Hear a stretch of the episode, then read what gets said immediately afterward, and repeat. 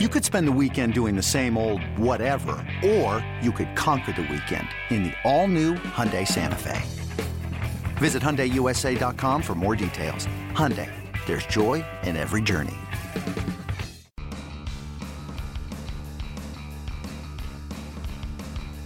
You're listening to MLB.com Extras, brought to you by MLB.tv. It's baseball everywhere. Yankee spring training rolling along down in Florida in Tampa. Tim McMaster here, along with Brian Hoch, our MLB.com Yankees reporter. And Brian, we're going to get through some of the guys who are pitching really well. A lot of the starters are pitching exceptionally well recently for the Yankees. But we got to start with the newest Yankee because the team has announced that they've signed Ernesto Frieri to a minor league deal. It comes with a big league invite. And here is a perfect example of guys taking advantage of the World Baseball Classic. Frieri hasn't pitched in the big league since 2015, but he pitched for Colombia in the WBC. He pitched well. Scouts took notice, and now he's at Yankees camp. Yeah, I think it's a great opportunity, and it, that's exactly the kind of guy who needed a chance like that to be on a stage. And uh, he had one outing against the Dominican Republic, which obviously was a stacked lineup, and he pitched pretty well. Got a double play on Robinson Cano, so you know, I, I think the Yankees probably saw that and said, hey, if he can do that against Robbie Cano, well, maybe he can do it for us. So I, I think that Joe Girardi says he's going to have a legit chance to make the team. Uh, he's obviously coming in a little bit later than everybody else, but uh, he's been pitching competitively, so it's not like he has to start from scratch here. So I, I think the Yankees will give him a legit chance uh, see what he has the last couple weeks of camp. I mean, this is a guy who at a time was a proven proven closer in Major League Baseball. Obviously, that was a number of years ago, uh, but it's a guy that's been in that pressure of a ninth inning situation, and you know he can do that. Um, so you would think that translate obviously to earlier in the game, and you would think he's a guy that, that can handle pitching in New York probably. You would think so, and and the thing is, you're not going to look at Frieri to come in and be the closer. They, they just spent fifty plus million dollars to get a closer. Uh, he's not going to be the eighth inning guy. Dellin Betances got that on lock. He may not even be the seventh inning guy because Tyler Clippard is here. Uh, I, I think that a guy who's proven he can do it on that stage, if he's if he's your fifth, sixth inning guy, uh, you're in pretty good shape. So I, I think he's got a chance to make this team. Uh, I think that they've got a lot of other young arms that they want to take a look at, but uh, you know, volume and numbers, it, it never hurts to have more choices to, to take a look at. All right, let's move on to some of the other starting pitchers in this team that have really looked good lately. We got to start with Michael Pineda. Five perfect innings on Wednesday night, five strikeouts along the way. I guess they expected him to throw four innings, but he was so economical getting through the four that he went out again. And I mean, this is good Michael Pineda. We see good Mike Pineda and bad Michael Pineda. This is the good part, and it's nice to see it in mid March. It was even better than that. He struck out five straight, but he had eight in total. So oh. I, you've seen this before. When Pineda's really on, he's on. And uh, you know, I keep thinking back to the Mother's Day game two years ago where he struck out. I, I more than a dozen. I, I don't remember the number off the top of my head. I think it was 16. Um, he had a couple last year with double digits. I mean, he's got that kind of stuff. And I, I remember talking to Austin Romine about it earlier this spring, and he says, "Yeah, he's that good. You you you, it's fun to catch a guy like that because you never know. This could be the game where he's going to strike out 15. And so I think that Pineda, obviously, we keep talking about his stuff. Everybody knows about it by now. Uh, it's all just getting it together. And if he can be that guy five out of six times, eight out of ten, guy, eight out of ten times, uh, that's going to be huge. Then you're talking legit Cy Young contender, the way that CC Sabathia talked about. The problem, obviously, has been he hasn't been able to do that, and uh, it's something they've worked on with him, focusing, trying to finish innings. They talk about that a lot. They've been trying to drill that into his head. You have to finish the inning. Uh, two strikes, two outs, finish, finish, finish. And I think the message is getting through. So uh, you go off what you've seen so far in spring training. Uh, he looks really good. I, I feel like we've talked about that before, though. So I, I am curious to see how it how it plays out in the regular season. Yeah, you wonder what the next start is like. That's always the question with Pineda when he looks this good: is will he look this good next time and the time after that? Uh, so five perfect from Pineda, four perfect from Tanaka on Saturday. He had seven strikeouts in that effort. I mean, these guys seem like they're in a good place at this point in the spring when you still have a couple more weeks to get those those innings up, the pitch limits up. But at this point, to have this kind of sharp stuff is a good sign.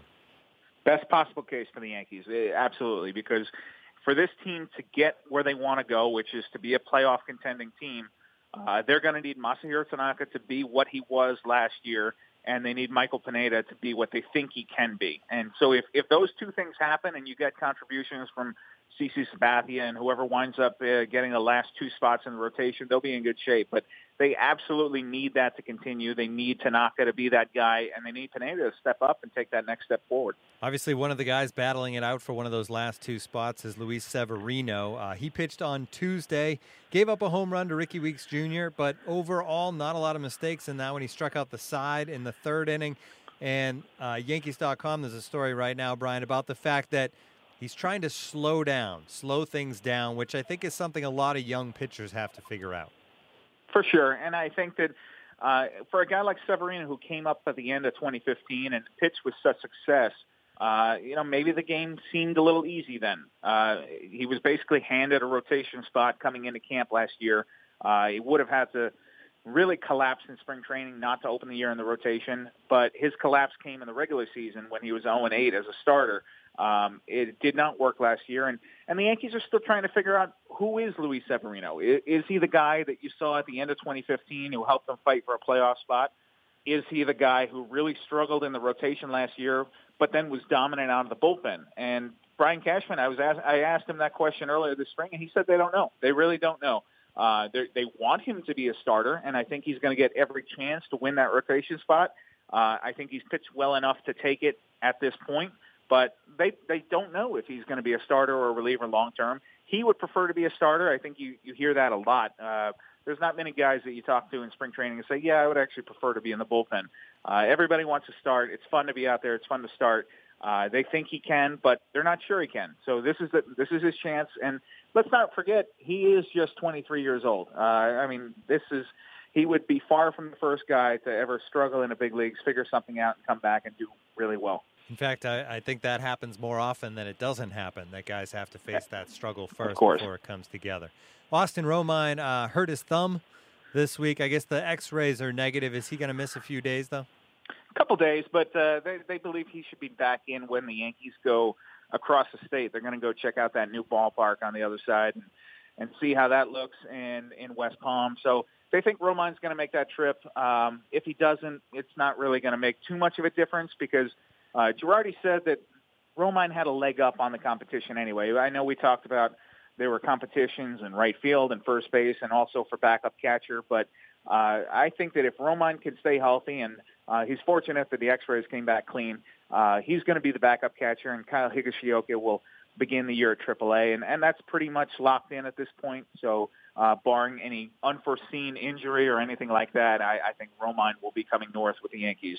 I'm not sure a bus ride across the state of Florida is the motivation you're looking for to get a guy back in the lineup. you're right. Maybe he'll say, "Hey, I gotta, I better get treatment here." You know, the ice is just as cold uh, in Tampa as it is in West Palm. Maybe I can just hang out in the trainer's office. But I, I think that if there's one thing you can take from Austin Romine, I, he does love to play. He comes from a baseball family. His father, Kevin, uh, played for the Red Sox, obviously for years. His brother plays in the big league, so uh, this is a guy who likes to be on the field, and so uh, I, I don't think that that's going to be the case. I, I would bet that he's going to be on that bus. Brian, the baby bombers continue to produce this spring. Uh, Bird is cooled down from a power standpoint after he got really hot early on, but but Aaron Judge coming on again uh, homer the other day. Um, these guys look, it's still spring, obviously, but this is a team that's counting on these guys to maybe not look like rookies this season. And this spring, they, they don't really look like, like rookies. Well, and that's the thing. Uh, you talk to people around the league, and they say there's a lot of poise on this team. Uh, Greg Bird has earned comparisons to John Olerud. Uh, Gary Sanchez, obviously, you know what he did last year. Aaron Judge, even though he came with the big leagues and struggled uh, last year, he carried himself like a big leaguer, and, and you see that a lot on this team. Uh, Gleyber Torres uh, was compared to Miguel Cabrera by Joe Girardi this week. Uh, I, I think that you're, you're throwing out a lot of big names here, but you also see reasons for it. It's not coming out of nowhere. So uh, you do see a lot of potential here. Uh, there's going to be growing pains. I am sure of it. At some point this year, there's going to be an 0 for 12 or an 0 for 15 or something like that from any one of these guys. But uh, you really see the adjustments being made. You see the, the presence of mind that uh, they're they're here to work. They're not here to, to party and run around the field and have fun. Uh, I, I think what the Yankees have here is a really good group that uh, it, it's easy to look a couple years down the road and say that is going to be the heart and soul of a competitive team. And so I mean, it may happen this year as well, but I, I think that it's very easy to look for 2018 and 2019 and say you can count on that guy, you can count on this guy, you can count on that guy. So uh, there's good things happening all around this camp, and obviously they've been winning games in the spring too, which doesn't hurt. The big non-story of the week. Clint Frazier getting a haircut, so we might as well touch on that a little bit because it brings up the the conversation that comes up I don't want to say every year, but but every once in a while somebody comes out and says, "Eh, maybe this shouldn't be a rule for the Yankees." But I feel like because it was George Steinbrenner's rule, and obviously George Steinbrenner no longer with us, but but the family still in charge of the Yankees. It's never going to go away because of that. Because this is a guy that was held in such regard and, and ran this team, and and now he's gone. It's almost like a memorial rule that Yankees players will not have long hair. Well, I, uh, Reggie Jackson put it the best.